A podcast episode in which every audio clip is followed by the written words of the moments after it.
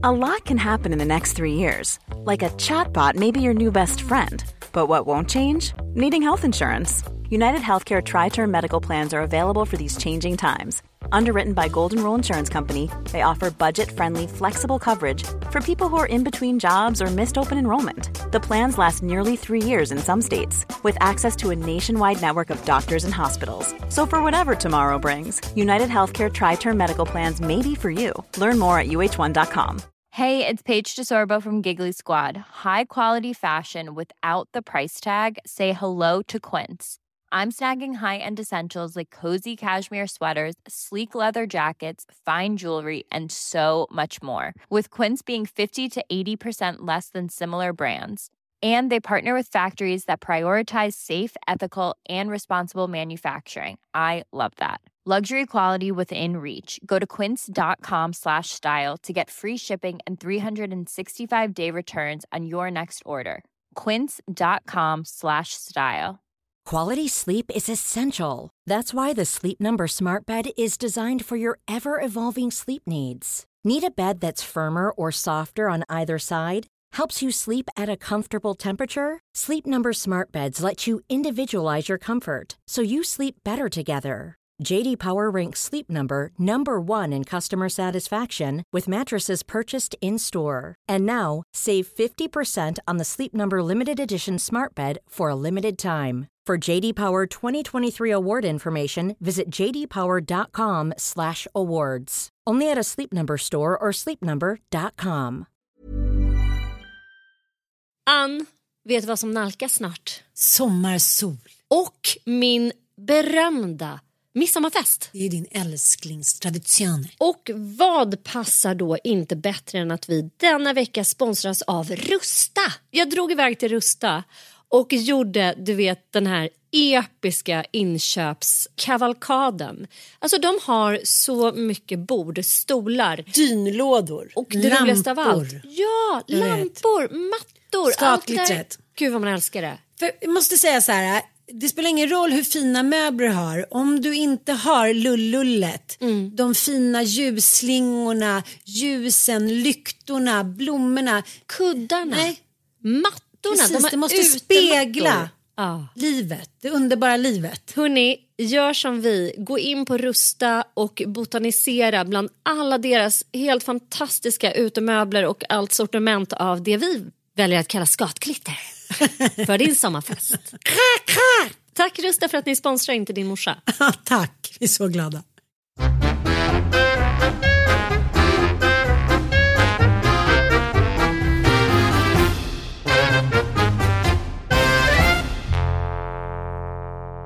Hej och välkomna till Inte din morsa. Succépodden som nu ligger på Aller Media och Femina. Ja. Det finns ju såklart på alla andra poddplattformar. Men om ni vill läsa lite extra med oss, bland annat en liten intervju, så kan ni gå in på femina.se och läsa lite med oss. Jajamensan, hur är läget? Det är mycket bra faktiskt. Det regnar ute faktiskt. Och dagen började ju som något så här.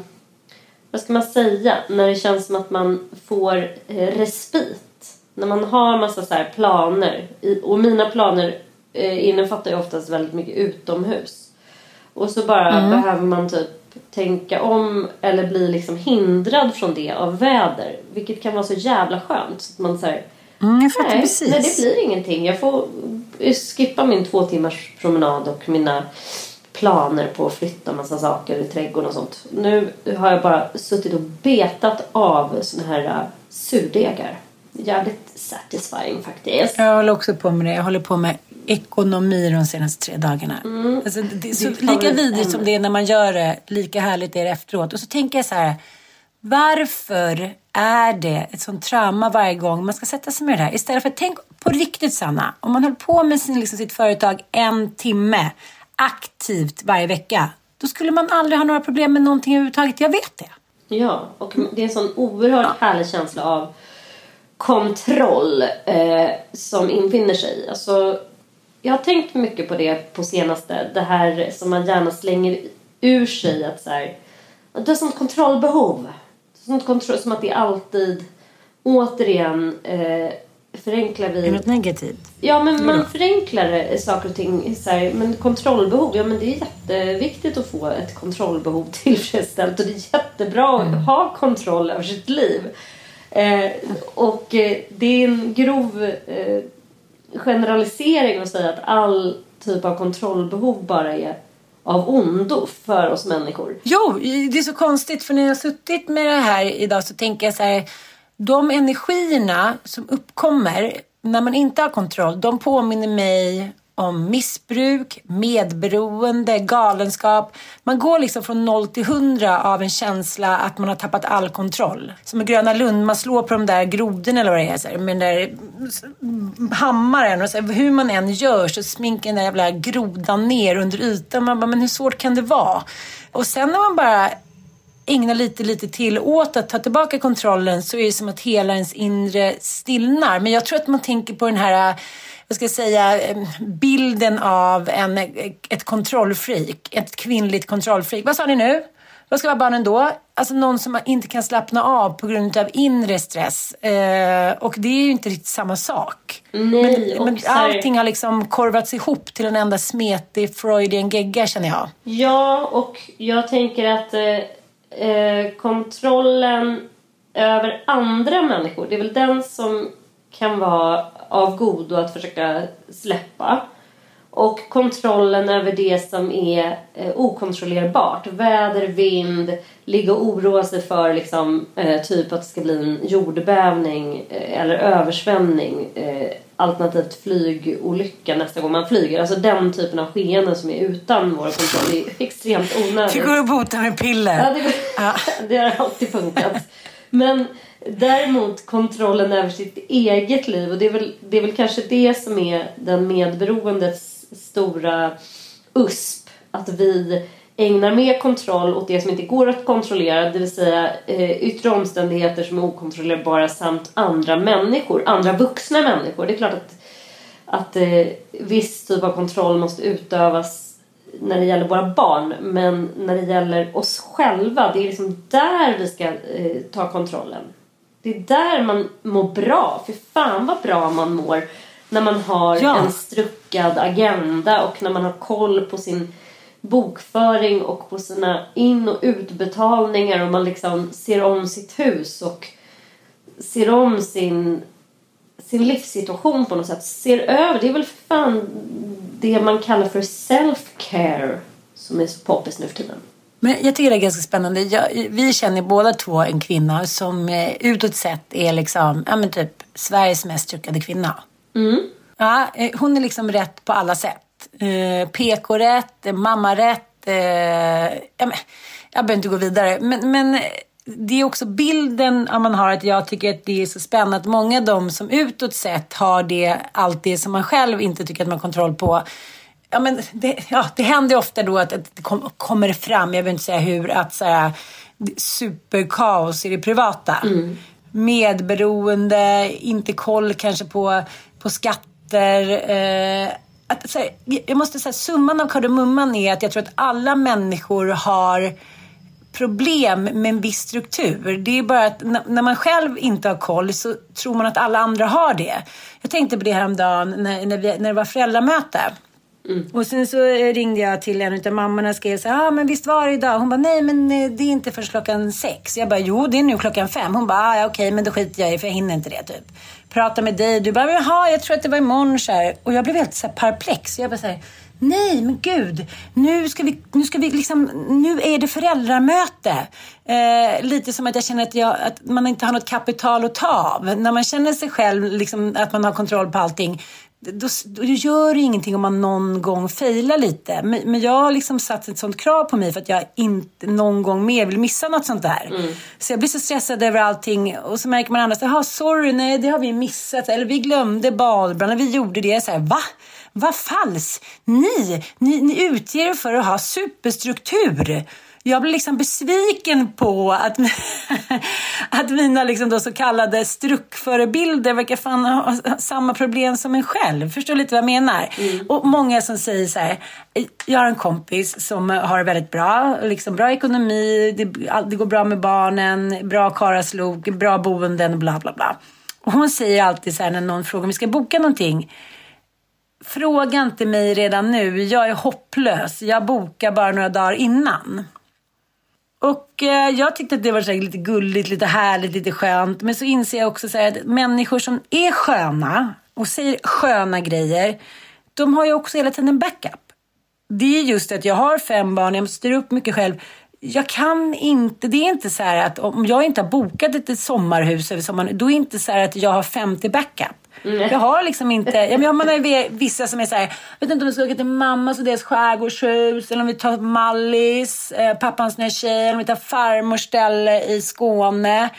Jag vet att det är deras vardag, men samtidigt så blir jag så provocerad så att jag nästan vill kräkas. Förstår du? Eller så här, ja men då ska vi skilja oss, men man vill ändå bo bra, så bla bla bla bla.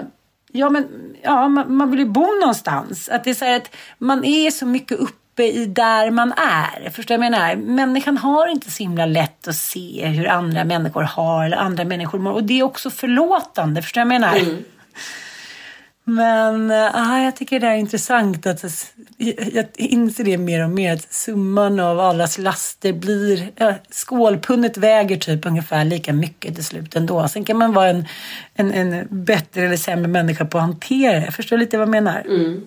Man ska inte inbilla sig att det där hänger i över hela hans liv. Att så här, en gång ostruckad, alltid ostruckad. Nej, det är lite som vi pratar med psykisk hälsa. Mm. Så här, ja, men nu fick du diagnosen bipolär. Enligt statistiken kommer du dö typ. Du kan inte ha ett bra liv. Nej, men det är ofta så att det är så här statiska tankar om sådana bojor som människan alltid haft. Ekonomi, hälsa.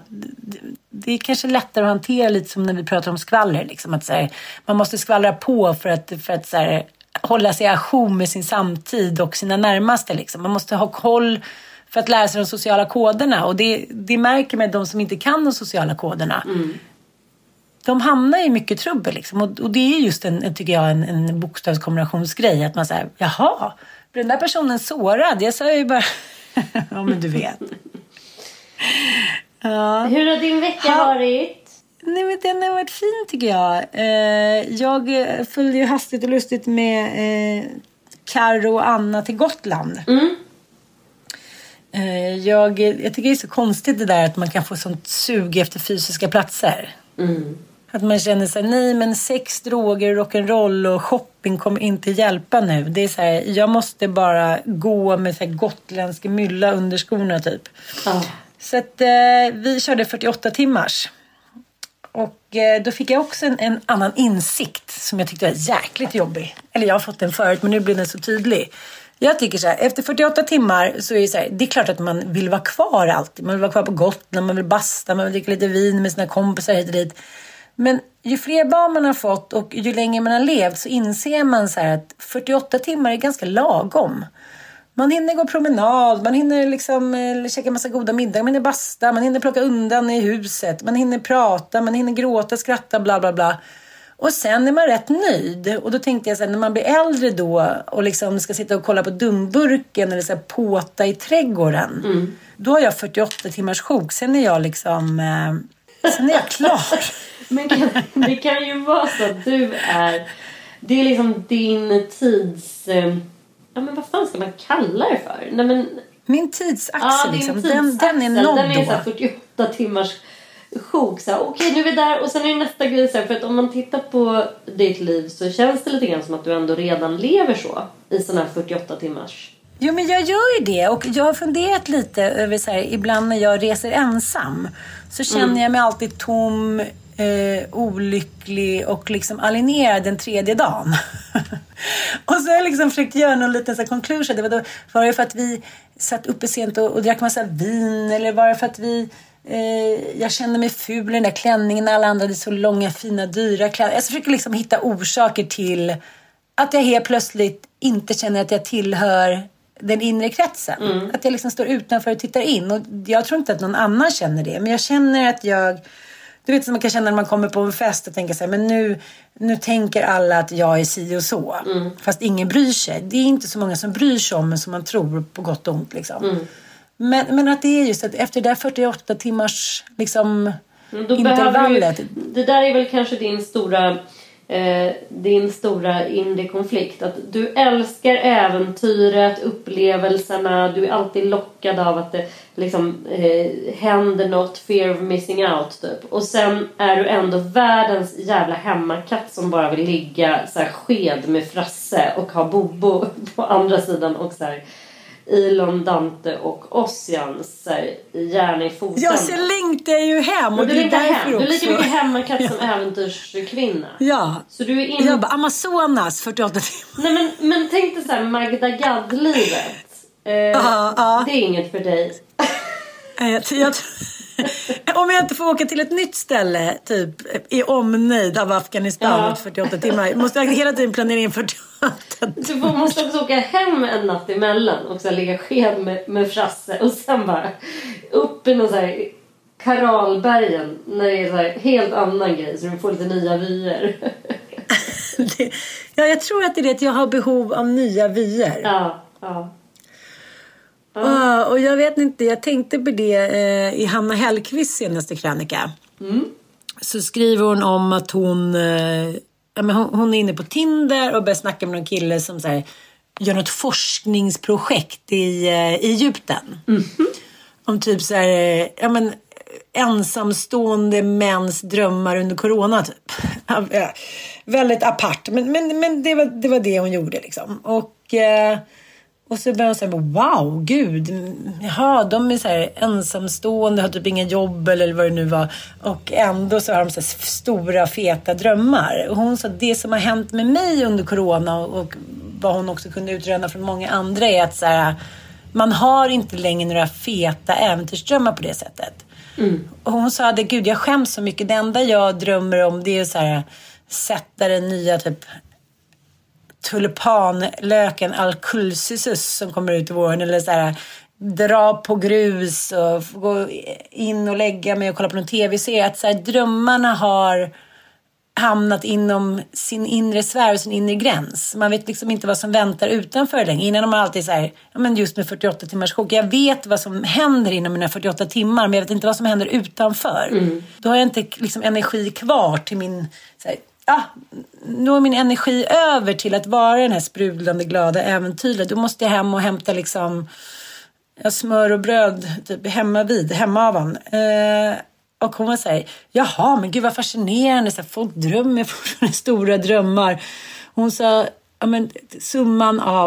summan av hennes liksom analys var att vi måste ju ha drömmar annars slutar vi ju bry oss om andras drömmar. Förstår lite vad jag menar. Och jag känner också det att innan var det alltid sån hets. Man skulle blanda ner någon knullweekend i Köpenhamn eller Toscana typ. Det var hitan och ditan och brudarna. Och nu är plötsligt när jag ska åka till Sardinien på träningsresa med G-Flex och Sofia Wistam på tisdag. Du skojar, det här är ingen aning om. Nej, men det är en resa som då frös inne förra året för att man inte fick åka. Den har varit en gång förut. Det är min kompis Karin Frisell och hennes kumpan som gör det här med då Heart 54, D-flex, vad jag ska D-flex. Nej, men vi ska liksom, vi åker på tisdag, kommer hem på lördag. Vi ska åka båt, vi ska träna på ponton, vi ska rida, vi ska äta goda middagar och bo i en svit. Underbart. Ja, och så Sofia. Men det här är och ni ska också träna människor antar jag. Nej, vi ska tränas av D-flex och hans kompaner. Ni ska vara med, alltså ni är deltagare på det här. Ja. Alltså ska man åka ut på en liten båttur och det är några 3 rätter i någon liten vik och... Nej men du vet, så jävla göttigt. Och jag är så här, jaha men gud jag ska åka iväg och gud hur ska det här gå till? Så kan jag vara borta 48 timmar? Nej det går inte. Jag har typ ljugit lite om att vi ska åka på onsdagen till Mattias. Alltså så här, jag känner mig så ovan. Precis som när jag var ute för några veckor sedan och det kom så här 2 glas champagne. Det är från killarna där borta. Alltså det är som att jag har slungats tillbaka till en tid när jag så här, gymnasiementalitet. Jag vet inte riktigt längre hur det går till. Någon måste liksom ledsaga mig. Du får tacka, nej du får tacka nej.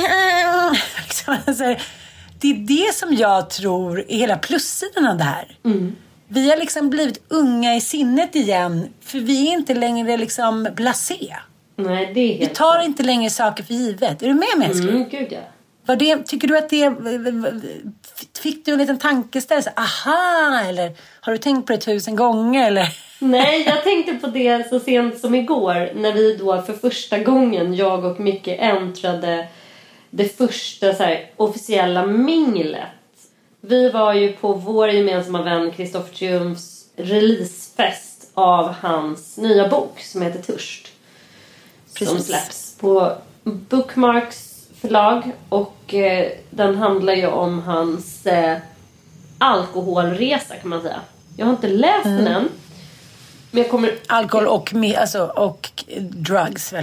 Ja, men precis. Och vi, jag ska återkomma när jag har läst den. Men vi blev ju kompisar, du och jag, med Kristoffer när vi gjorde en resa tillsammans med SOS Barnbyar. En resa som jag för övrigt, trots att vi var på kanske de mörkaste platserna som jag någonsin har besökt. Alltså den här helt fruktansvärda parken i eller i Johannesburg. På världens största soptipp liksom, där det bara bodde barn. Alltså det var så jävla mörkt. Barnhemmet, alltså det etsade sig fast i mig och skapade liksom, tror jag, ett livslångt engagemang för att hjälpa barn i utsatta delar av världen. Men det som också hände, vilket var så absurt, det var ju att det var en av de härligaste resorna som jag någonsin har gjort. För att du och jag och Kristoffer var... Alltså det var när man så här hittar en vän för livet. Så här brother from another mother. Och bara direkt kan gå... Det är väldigt sällan det händer i vuxen ålder att man träffar någon som man bara så otvunget och så enkelt bara hittar en sån kärlek till faktiskt. Och också så här manlig vän. Alltså det vi ser det ändå ganska sällan, eller? Det kanske inte är så för dig, men jag upplever det. Jo. Jag menar, vi har ju pratat om det där förut. Att du kanske hade haft mer manliga vänner om inte du var typ gift med Micke. Hamilton Södlund. Ja, men det är lite så här, när han kommer och säger, men gud, ingen raggar på mig. Jag bara, nej, men alla vet att du är så superlyckligt gift med honom. Och så här, ja, det kanske inte känns super... spännande att gå fram och ragga på en superkänd person som man vet lever ett liksom harmoniskt familjeliv, eller? Nej, jag vet inte. Det kanske man kan göra, men det där tycker jag är lite... Om man inte har så någon typ av självskadebeteende, extrem kick-personlighet, det kan man ju säkert tycka är extremt lockande att vilja förstöra eller erövra något som verkligen är kanske... svårare att erövra då på något sätt. Det finns säkert en annan galning. Men det som jag tycker är så intressant med den resan var att, så här, att nonsens på sen visade sig vara en ganska komplicerad person. Var, alltså, ändå med vissa människor som är det, så blir allting så himla enkelt. Det är bara att ens, jag vet inte, ens egenskap eller erfarenheter passar ihop. Så det var så här, som att man skulle vilja leva resten av sitt liv på den resan. Där drabbades du inte av 48 timmar från nu. Nej, men det kanske handlar om då att om det inte fylls på med hög intellektuell stimuli efter 48. Det måste vara mycket så här, men det var ju det som räddade dig kanske den resan. Det var ju att du faktiskt med minst 48 timmars varsel byttes location. Så att vi från soptipp till barnhem, till knarkapark i Johannesburg, olika hotell, olika platser och sen mycket skratt och mycket intellektuell stimuli. Och inte heller så mycket vin, du var inne på det också, eftersom han inte drack då. Och vi hade ju inte heller något så här rykande behov av att supa där. Eller hade vi det? Nej, det tycker jag inte. Nej, men det är väl det också. Att så här, om man inte vaknar narig så funkar det mycket bättre. Så det var väl det. Det var liksom perfekt. Det var som en perfekt... ny tårtbit varje dag som var perfekt. Den perfekta tårtan typ. Det smakade så gött. Ja. Nej, det var härligt. Nej, fan vad härligt var. Men det ska bli... Vi var i alla fall på... apropå din fråga där, så var vi på vårt första mingel, och jag kände mig som en eremit som hade så släpats ur en grotta och så här, förstår känslan. Och jag har alltid eller ofta betraktat mig själv som en men som en extrovert person som har vissa mingelskills och som liksom gillar att umgås och träffa nya människor och sådär. Men igår kände jag mig typ rädd för hela den grejen. Och gud, hur gör man? Får man krama människor nu igen? Hur hälsar man på folk egentligen så här? Man då ska säga, jag råkade till exempel då, vår gemensamma kompis Margita var ju där. Och hon är ju kompis med Thomas Andersson Vi. Och de satt och chitchattade när jag kom. Och jag har ju träffat Thomas på olika tillställningar med Margita, så här privata små födelsedagsgrejer och sånt. Så jag var bara så här, hej, och ville ge honom en kram. Varpå han sträcker fram corona, inte armbågen. Han hade gått till handslaget nu. Med handske och typ pappers. Ja, men liksom att man säger, gud, och hela den konstiga grejen så här, hur gör man? Vissa så här kindpussas, andra liksom, det har varit så okomplicerat för alla oss som har någon form av lite så här social. Jag är absolut inte socialt fobisk. Det vill jag inte påstå alls. Men det är ändå så här, med ålderns rätt har börjat också så här inse, för att beroende på också hur man är placerad i sin syskonskara och med vilka syskon man har, och sen beroende på också vad man har haft för position i sin typ, i sitt barndomsgäng, i sitt kompisgäng, så får man vissa egenskaper till sig ålagda. Och för mig då som har två bröder, som då min mamma var så här, nej men de är blyga, kanske inte min storbrorsa så mycket men min lillebrorsa. Jag fick hela tiden höra att jag var så kavat och så självständig, och att jag absolut inte hade några problem att liksom stå inför en klass och hålla ett föredrag och du är så orädd, sånt där har du aldrig varit, du vet så här. Men det stämmer liksom inte. Jag är inte världens bästa minglare. Jag är ganska dålig på att gå runt och prata med människor som jag liksom inte känner, och så presentera mig och nätverka och sånt där. Det är inte min bästa skill alltså. Jag hamnar gärna i så här köket med ett litet hemtamt gäng och står och röker cigg lite så halvt bly. Alltså förstår du, det är så själv. Ja, jag fattar. Egenskaper som har ålagt sen, som man faktiskt överhuvudtaget inte besitter. Och igår kände jag att så här, det kanske är dags för mig att bara så här embracea. Och det är också så med Micke är ju, han har ju bara embraceat sin sociala sida hela sitt liv. Han är såhär, sånt där går inte jag på. Sånt där gör inte jag typ. Alltså Nanook-style. Förstår du? Ja. Att man, såhär, man har bara såhär, följt minsta motståndets lag. Och bara gör inte sånt som man tycker känns lite obekvämt. Jag menar inte att det är så att säga vägen att gå. För jag tror man missar sjukt mycket. Jag tror att man vinner mycket på att gå emot sina rädslor och fobier. Jag tror att det berikar ens liv jävligt mycket. Men jag tror att det är svårt att gå emot sina rädslor om man inte erkänner att de där rädslorna finns. Jag fattar. Förstår du? Så det är mycket bättre att vara så här, gud, nej men det här är min sanna känsla inför det här. Hur kan jag jobba med det? Istället för att bara fake it till make it typ. Nej, jag vet, men sen kan det också bli ett försvar som vissa är så är jag gillar inte det. Ja, men det är klart. Jag menar nej, men bara, okay, jordens samlade manskår typ. Kör den grejen, för de är ju så här, ingen vill ju erkänna sina svagheter eller sina rädslor eller typ så. Utan det var så att, nej, jag gillar bara inte det. Jag tycker inte om släktmiddagar. Bara, du tycker inte om. Alltså, det är inte min grej, jag gillar inte julen. Nej, man bara, men ta bort skinkan ur din mun. Ja, men så att jag hade då vaknat upp i morse. Vi var på det här minglet. Det ska sägas att det var sjukt trevligt. Men det föregicks då visst typ eremitångest. Och vad hade du på dig? Vad då var du fiffad? Ja, jag fiffade. Berätta lite. Liksom, fiffa ner tillsammans i ett stora 80-talsbad. Ja, det gjorde vi. Men Micke är också så här, eftersom han tycker att alla sådana där grejer är obehagliga, då ska han aldrig så här in i det sista sitta och göra något helt bizarrt. Typ. Som igår satt han då och fick för sig så här, jag måste klippa framsidan av trädgården. Alltså klippa gräs, så att så 3 minuter innan det skulle vara iväg så satt han fortfarande på gräsklippare, så då måste han så här springa in och så här.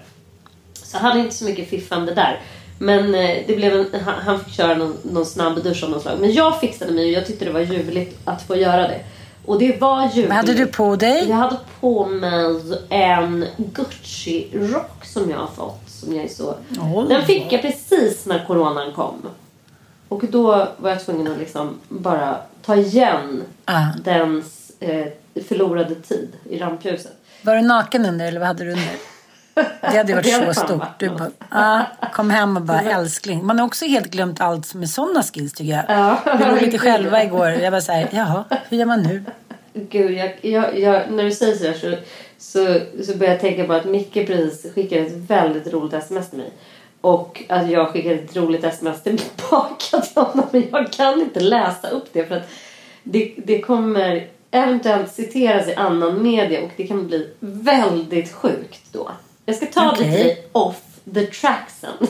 Ja, gud nu kommer det folk bli tokiga. Ja, men vi har en viss typ av humor när det gäller det sexuella som är... Ja, men du ska få ett litet smakprov på den sen. Jag tror att du kommer kunna förstå den och skratta väldigt mycket till det. Men, och det... Du har i och för sig berättat om att ni skulle ha sex 3 gånger på Grand Hotel även fast du hade ryggskott, så jag vet inte. Men det var ju då jag kom. Kanske på... nästa podd. Ja, men det jag lämnar det som lite cliffhanger. Vi ska se om det här är för sjukt att framföra. Jag ska supa ner den här bara så ska jag. Nej, men hur som helst. Det var sjukt nice. Och sen gick vi också ut och åt på Barbro i Hornstull. Har du varit på den restaurangen någon gång? Ja, jag vet precis. Ja. Jag kan bara säga så här, helvete. Jag är knockad, smashad och bara överlycklig över att serveras en måltid som fan mig var den bästa jag ätit på säkert 2 år. På en restaurang. Fan, då har du ändå checkat på lite. Men jag har checkat på. Jag har varit i Cannes. Jag har varit liksom i Italien. Jag har ändå varit liksom på några av de främsta liksom restaurangerna i Europa. Men det här var riktigt, riktigt bra. Det är asiatiskt. Vad var du gillade så himla mycket? Ja, men det var... Nej, men det allt. Men framförallt att man blir så här förvånad av...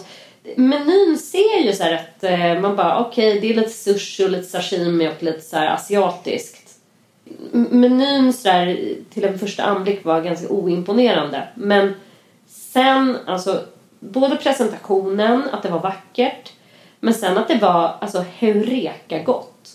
Det var smakkombinationer, det var alltså textur. Allt var genomtänkt, perfekt och såna otroliga smaker. Vi var så här, både jag och Micke var så här, vi bara typ var så här, var tvungna att säga till servispersonalen och gå till kockarna och bara vara så här, ja men du vet när man obey blir helt vördnadsfull inför ett sånt hantverk som gud vad underbart. Ja, det var helt underbart. Gå dit med Mattis. Det var ju inte jättedyrt heller. Så vi lämnade restaurangen och hade liksom en nota på 1 000 då.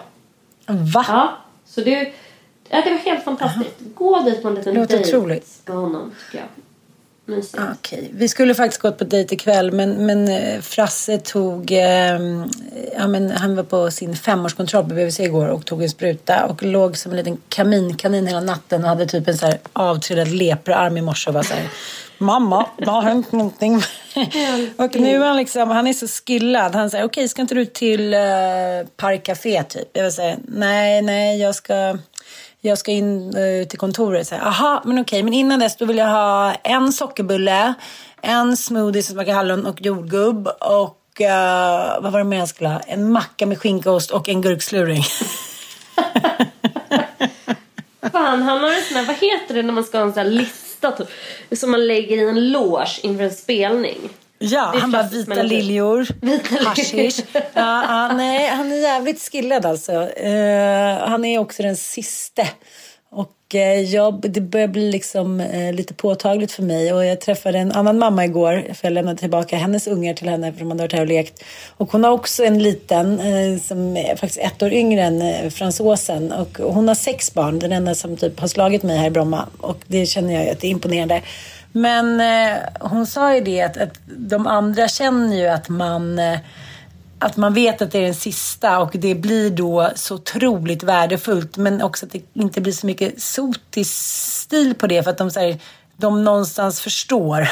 De kan unna en att man typ behöver ha den här... Man behöver babyfiera dem. Men du vet den här 4-årsåldern, den är så omotståndlig. Alla åldrar är fina. Men den här 4 år när de fortfarande så här gråter och man inte ligger i sängen när de ska lägga sig. Kommer springande, är så glada och roliga att prata med. Inte har några så här slöfasoner utan så kör de skate så kör de tills de dör typ. Det är ingen så här, de har inte fått någon liksom blasé-skill som Bobbo nu vid 7. Han bara, det orkar inte jag. Hämta det. Ja, men liksom, det händer väldigt mycket mellan så här 4 och 7 tycker jag. Alltså det är klart att det gör. Men vid 7 känner man så här, nu börjar första ring. Eller nu börjar första klass. Nu vet de att de är en egen person. Nu vet de att de kan ställa krav och leva. De klarar sig bättre än vad de trodde utan mamma och pappa typ. Vilket ger ett nytt självförtroende såklart. Och inte samma liksom, beroende av gudadyrkan. Så jag säger okej, men vi kanske ska fika lite nu Frans typ. Så han bara, men nu vill jag dra till Förhus typ. Jag säger okej, du vill inte ha en liten bulle till typ. Och han är aldrig sjuk och i morse var jag bara, du måste stanna hemma nu. Och jag vet inte, jag tycker det är svårt. Jag tror att räddningen är, som jag käkade lunch med en kompis idag. Hon har 2 döttrar som är tonåringar nu. Hon bara, nej, men vadå? Nu är de liksom inte så himla sköna och härliga. Nu är de inte glada och viftar på svansen när man kommer hem. Så att hon löste ju det då med att ha beställt en hund. Att människor behöver andra varelser i sitt liv som tycker att man är fantastisk i stort sett vad man än gör. Ja. Jag tror att det är det handlar om. Ja. Det som är, eller det är ju såklart sjukt satisfying tror jag. Och jag tror att det är så här också, det måste ju finnas någon typ av instinkt hos oss människor att vilja bonda med det här lilla och liksom vårda, och att det är någonting som ger oss såna jävla endorfinpåslag helt enkelt liksom. Och sen det är klart att det inte stämmer för alla och att det är individuellt och så här, vissa hatar småbarnsåren och så här, vilket jag i och för sig har extremt svårt att förstå, men jag kan samtidigt förstå att liksom förnuftet säger oss att, också att det är en jävligt utsatt tid när alla ens egna behov sätts åt sidan för att man helt och hållet ska gå upp i någon annans behov och helt och hållet bara så uppslukas av att ta hand om på något sätt. Men om man embracear det, och det är väl också det som är så här lite ironiskt, det är lite som vi var inne på förut så här, precis när man har lärt sig om sin fucking menscykel, då ska man typ upphöra i bakteriet. Det är också så här, precis när man liksom, det sägs ju att flow uppstår när ens kunskaper kring någonting och erfarenhet av någonting stämmer överens med utförandet av det. Det är då det uppstår flow. Och jag kan ju säga så här, i mitt föräldraskap till Fox så är det just flow man upplever. För att man är ju här och nu. När man är mamma till ett barn som är, låt säga, mellan 1 och 4, 5 kanske då. Innan de blir mer självständiga varelser och har mer input utifrån.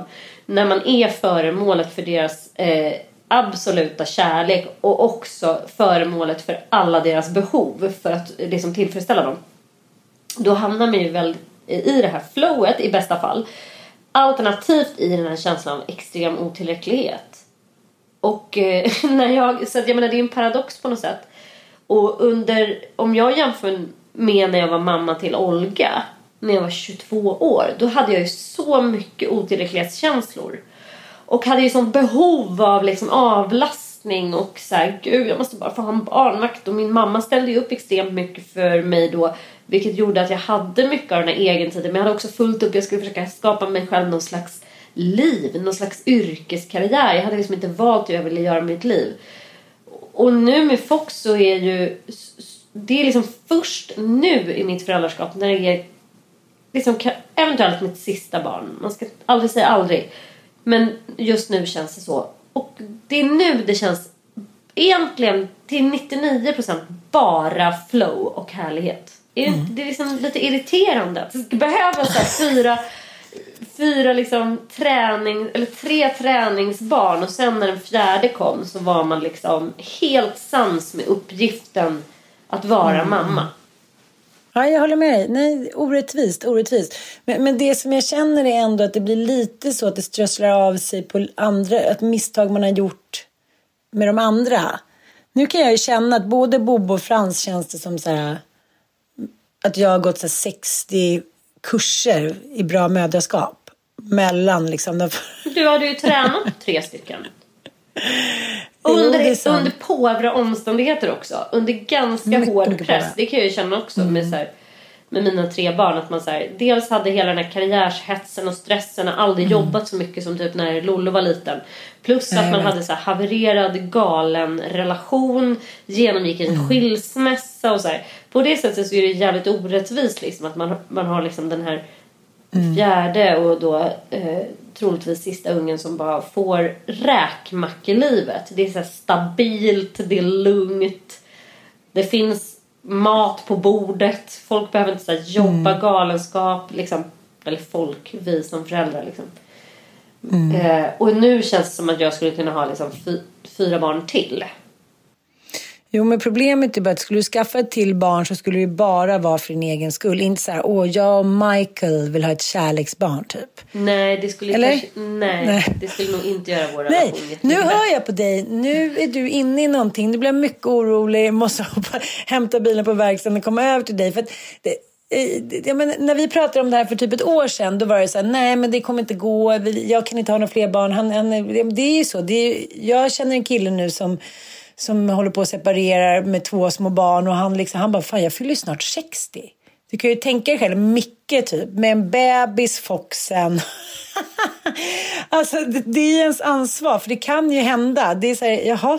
Tycker du att det var en attraktiv tanke för någon av er? Han bara, okej, åk iväg du älskling på fotograf och dokumentärresa. Jag tar dem alla. Jag tror liksom inte att det finns något intresse riktigt. Inte för att förutfattade meningar. Så att, det är ju samma sak om jag skulle skaffa ett barn till. Mattias ville ju absolut inte det. Då skulle det bara vara så här... I'll do it for me. Jag har klarat allt det här och fixat. Nu är det en som bara är för mig. Bara så här, skiljer mig.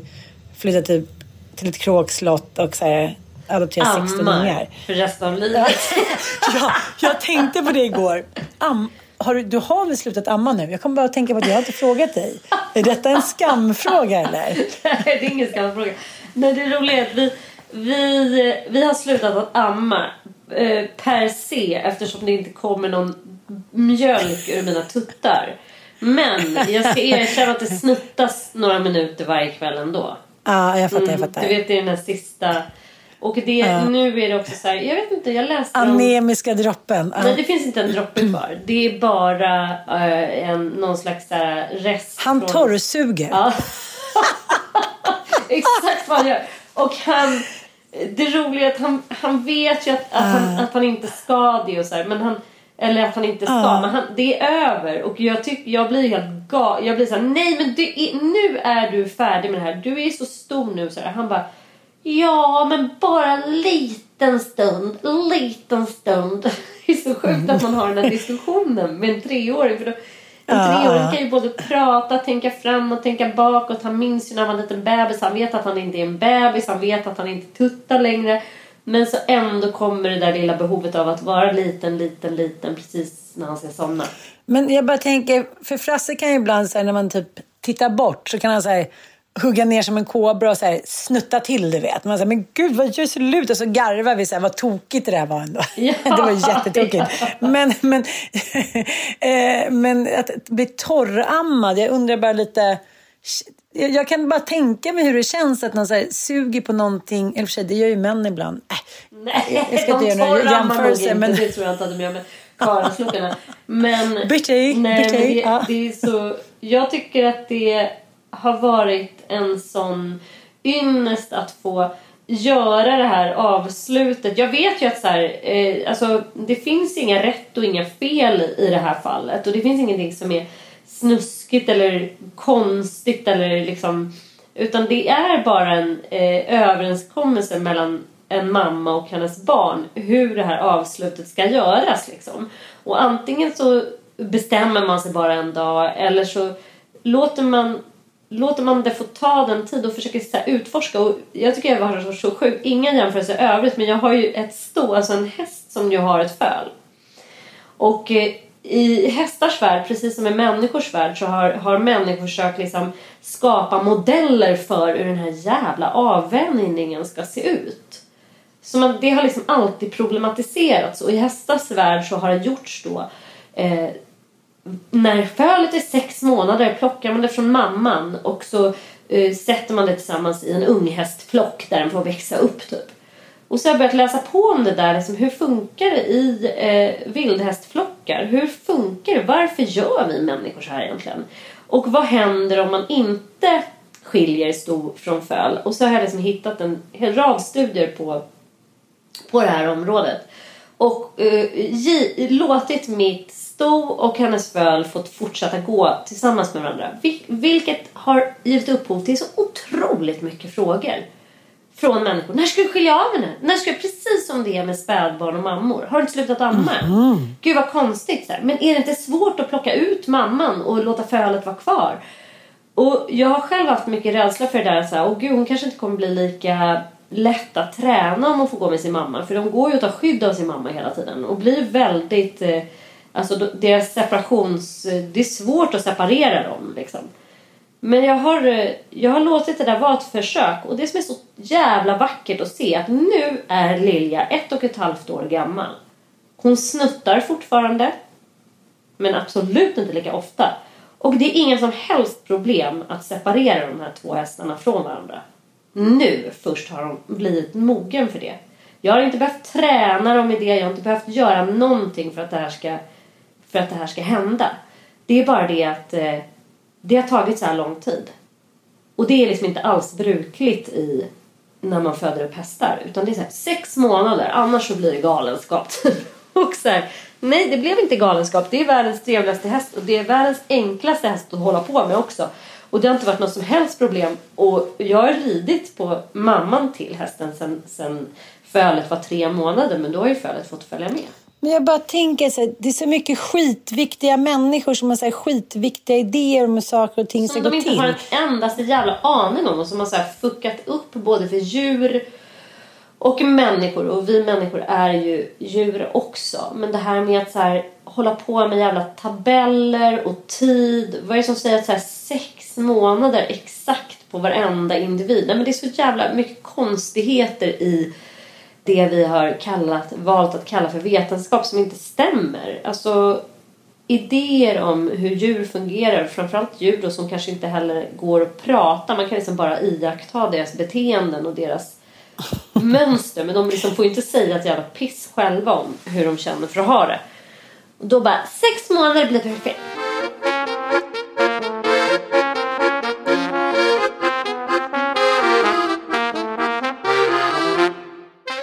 Jo, men just det här, vi måste bara, det med skitviktiga människor som tycker att de är skitviktiga, de vet hela tiden. Ja. Och vissa människor har ju faktiskt lite så här, men de får, jag tycker så här, vissa får faktiskt sitta på sina höga hästar för att de kan jävligt mycket. Ja, vi behöver inte nämna några namn, men det är så väldigt många som bara är helt säkra på att de kan saker som de inte kan.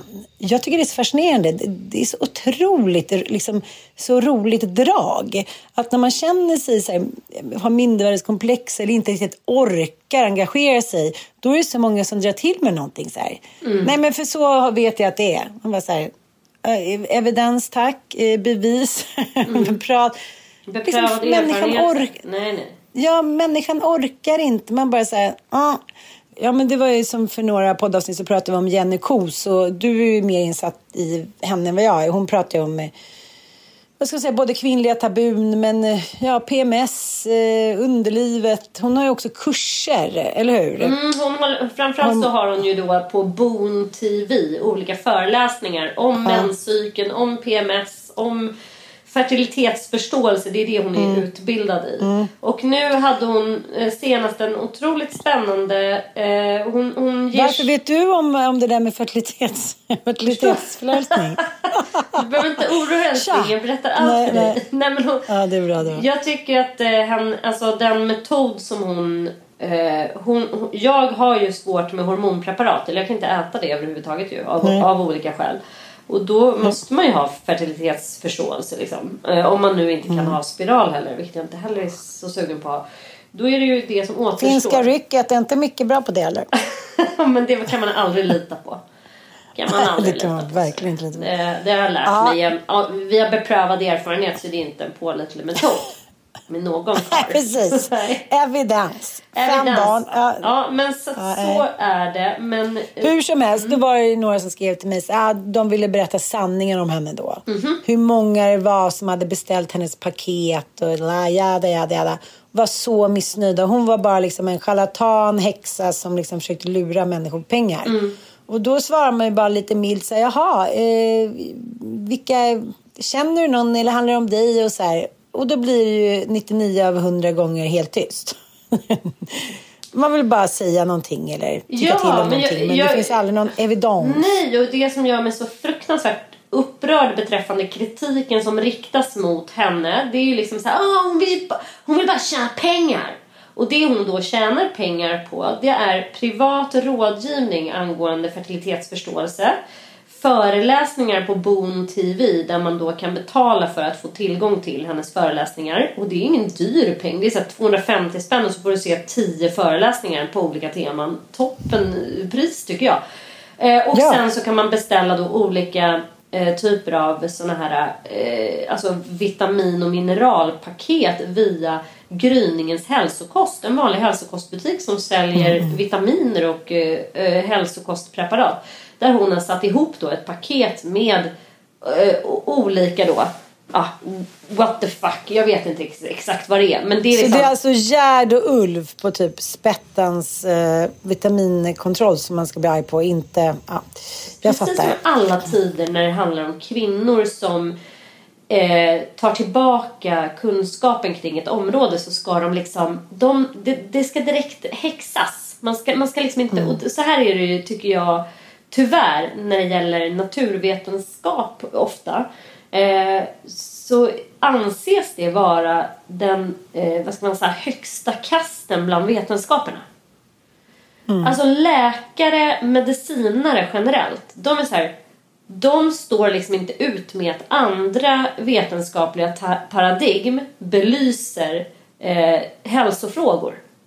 Att man till exempel kan belysa hälsofrågor ur ett sociologiskt perspektiv. Alltså man kan ju belysa hälsofrågor för fan ur ett teologiskt perspektiv. Jag som har läst teologi liksom. Och försöka ta reda på om människor mår bra av att tro på Gud till exempel. Vilket man har konstaterat i massor med studier. Att människor mår bra av en gudstro. Men hon har aldrig utgett sig för att vara medicinskt utbildad. Hon har aldrig utgett sig för att vilja ta det området. Det enda hon vill är att kvinnor har rätt till fertilitetsförståelse. Att liksom den medicinska expertisen har en skyldighet att utbilda flickor och kvinnor i hur våra underliv typ ser ut, hur våra hormonella system fungerar och vad man typ kan förväntas kunna göra åt exempelvis PMS och vad det beror på. Inte bara så här, oj du har PMS, vi kan konstatera att du mår piss, här har du antidepressiva. Det är liksom, jag tycker inte... det är jävligt spännande idag. Nu ska jag faktiskt göra lite kram för en ny podd. Ja! Jag läste om det också, jag blev så himla glad. Ja, jag med. Och bara så här, det du har pratat om 66 gånger, det vore ju en bra idé. Så det vore ju bra att göra någonting, någon sån typ av podd. Men okej, vi var 2 på bollen. Men nej, men de är rätt i tiden. Det är klart att de har också fångat upp. Och de har ju vi pratar alltså om Hanna och Amanda, Perfect Day Media, som ska starta Gynpodden. Eller var det gynekologpodden? Nej, Gynpodden. Gynpodden. Som ska behandla frågor om kvinnlig då hälsa. Och Amanda och Hanna har ju varit pionjärer på det här området och har ju lyft de här frågorna i Fredagspodden genom hela Fredagspoddens historia. Så att liksom vi ska inte säga att vi är 2 på bollen, vi är typ 5 på bollen. Nej, liksom, absolut inte. De har gjort sjukt mycket för att skapa... Men de berättade om att de hade en gemensam liksom, vad ska man säga, manual där man fick skriva när man hade mens. Och PMS och sådär. Och att man liksom att de hade koll på det bland sina anställda. Vilket jag tycker så här... Ja, det är väl liksom, det är väl bara supermodernt och super liksom preventivt och smart. Istället för att folk ska sitta och kolla på så här man ska gissa varför någon är på dåligt humör. Man ska sitta med så här hemliga appar bara så här, idag ska jag nog ha en flanellskjorta enligt den här appen, det gillar kvinnor. Det är då det blir så här hittepå, det är då det blir charlatan, inte när liksom it's in the open air. Men då skrev Amanda då i alla fall på sin Instagram att hon har haft restless legs. Restless legs, ja, precis. Ja, jag bara restless, okay. Ja, restless legs, alltså olika myrkrypningar i benen som uppstår nattetid. Men vidrigt, alltså när man har det, det är så vidrigt så att det... Har du haft det? Ja, gud, jag har inte du det? Nej, aldrig. Ja, men jag har ju också... men nu förstod jag också lite. Då skriver Amanda att hon har haft sådana problem, sömnsvårighet hit. Och så har hon frågat då sina följare om det här. Och så är det någon som har kommit upp med att hon kanske har järnbrist. Ja. Och det var så roligt för i morse, Mattias jobbar ju på Wear Labs och de har ju hälsotester. Och då är det ju väldigt ofta där kvinnor blir så chockade att de har järnbrist liksom. Ja, men det är ju väldigt, det var något så här att en stor andel, nu ska jag inte säga, men typ 60% av alla kvinnor hade järnbrist när de testade sig, till skillnad mot liksom typ 7% eller något sådär av män. Så det är liksom väldigt, väldigt vanligt just på grund av att många kvinnor blöder väldigt mycket när de får mens, och då försvinner liksom, och så fyller de inte på med järn. Och det var just det som ja, men Amanda konstaterade, att hon hade liksom för dåligt järnväder på grund av att hon blödde så mycket när hon menstruerade. Och hon kunde ha gått i sina glada dagar med restless legs for the rest of her restless life liksom. Mm. Så är det. Och det är det som jag tycker är så himla, himla hemskt med just att allting ska vara lite hokus pokus och tyst och gömma under att det är så många som faktiskt verkligen lider i onödan liksom. Ja, men det är väl det som är så fruktansvärt provocerande. Jag hade ju också järnbrist. Jag hade inte den typen av symptom. Jag hade andra symptom. Dubbelslag på hjärtat och jättekonstiga så här hungersug. Alltså man får blodsockerfall för att det är som att kroppen hela tiden går runt och har en brist. Och då får man ju så här... Alltså kroppen vill ju bara kasta i sig någonting som kan åtgärda den där bristen. Så jag hade så här, alltså helt sjuka så här svimningskänslor och sånt. Just att så här, vården inte är så benägen att provta alla typer av järnvärden. Du har ju olika typer av... Du har ju depåjärn och sen så har du ju blodet som... Alltså järnet som finns i blodet. Det är två olika järnvärden man behöver hålla koll på. De bekostar inte alltid... provtagning för båda de här tillstånden eller vad man ska säga. Och det gäller ju mig som också har hypotyreos, att så här, det finns 3 olika värden att hålla koll på om man har sköldkörtelproblematik.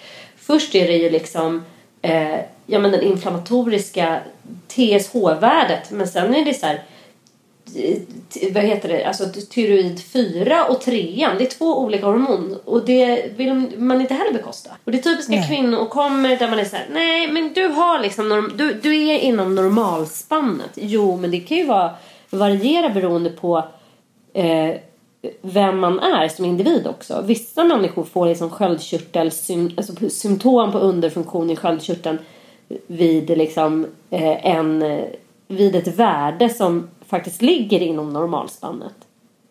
Och då ska man ju inte nöja sig med det. Man ska ju bara säga, men du har ju symptom ändå. Men då kanske vi ändå ska så här börja utreda och se vad vi kan göra åt det. Och det finns massor med grejer man kan göra åt det utan att behöva äta sköldkörtelhormon.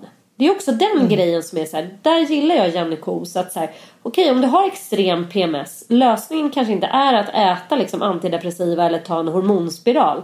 Det finns andra vetenskaper som har belyst det här problemet ur andra perspektiv.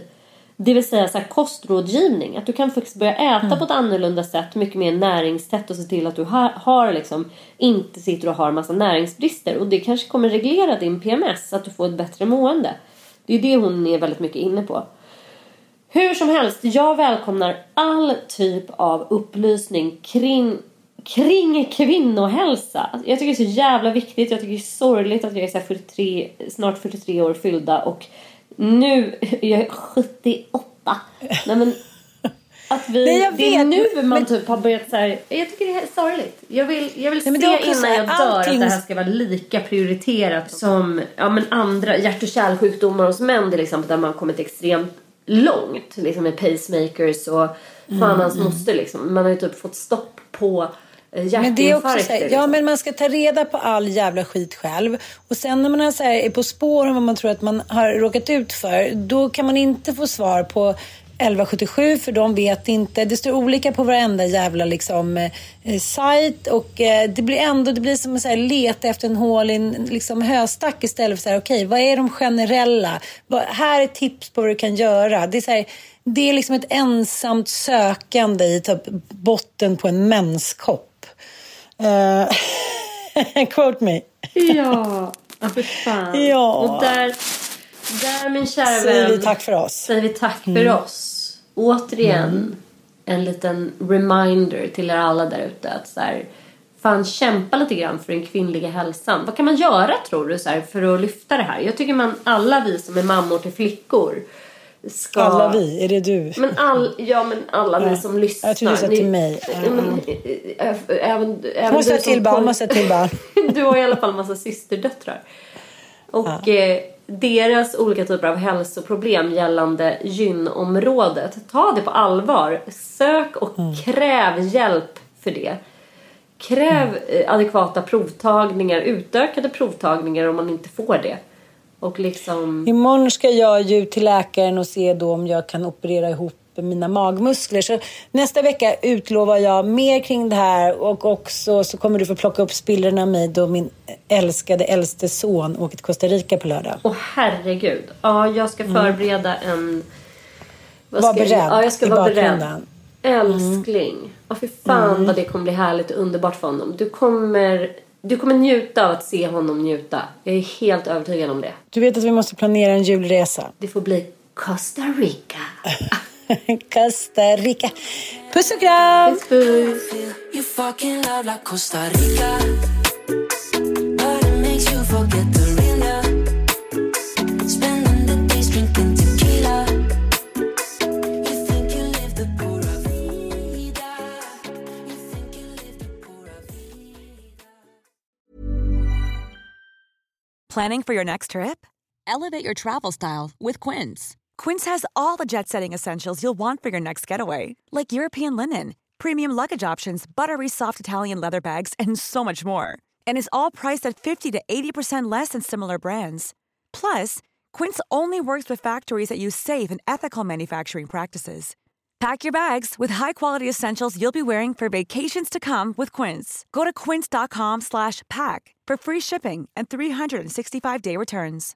Imagine the softest sheets you've ever felt. Now imagine them getting even softer over time. That's what you'll feel with Boll & Branch's organic cotton sheets. In a recent customer survey, 96% replied that Boll & Branch sheets get softer with every wash. Start getting your best night's sleep in these sheets that get softer and softer for years to come. Try their sheets with a 30-night guarantee. Plus, get 15% off your first order at bollandbranch.com. Code BUTTERY. Exclusions apply. See site for details.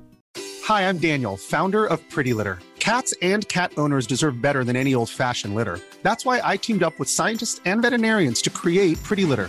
Its innovative crystal formula has superior odor control and weighs up to 80% less than clay litter. Pretty Litter even monitors health by changing colors to help detect early signs of potential illness. It's the world's smartest kitty litter. Go to prettylitter.com and use code ACAST for 20% off your first order and a free cat toy. Terms and conditions apply. See site for details.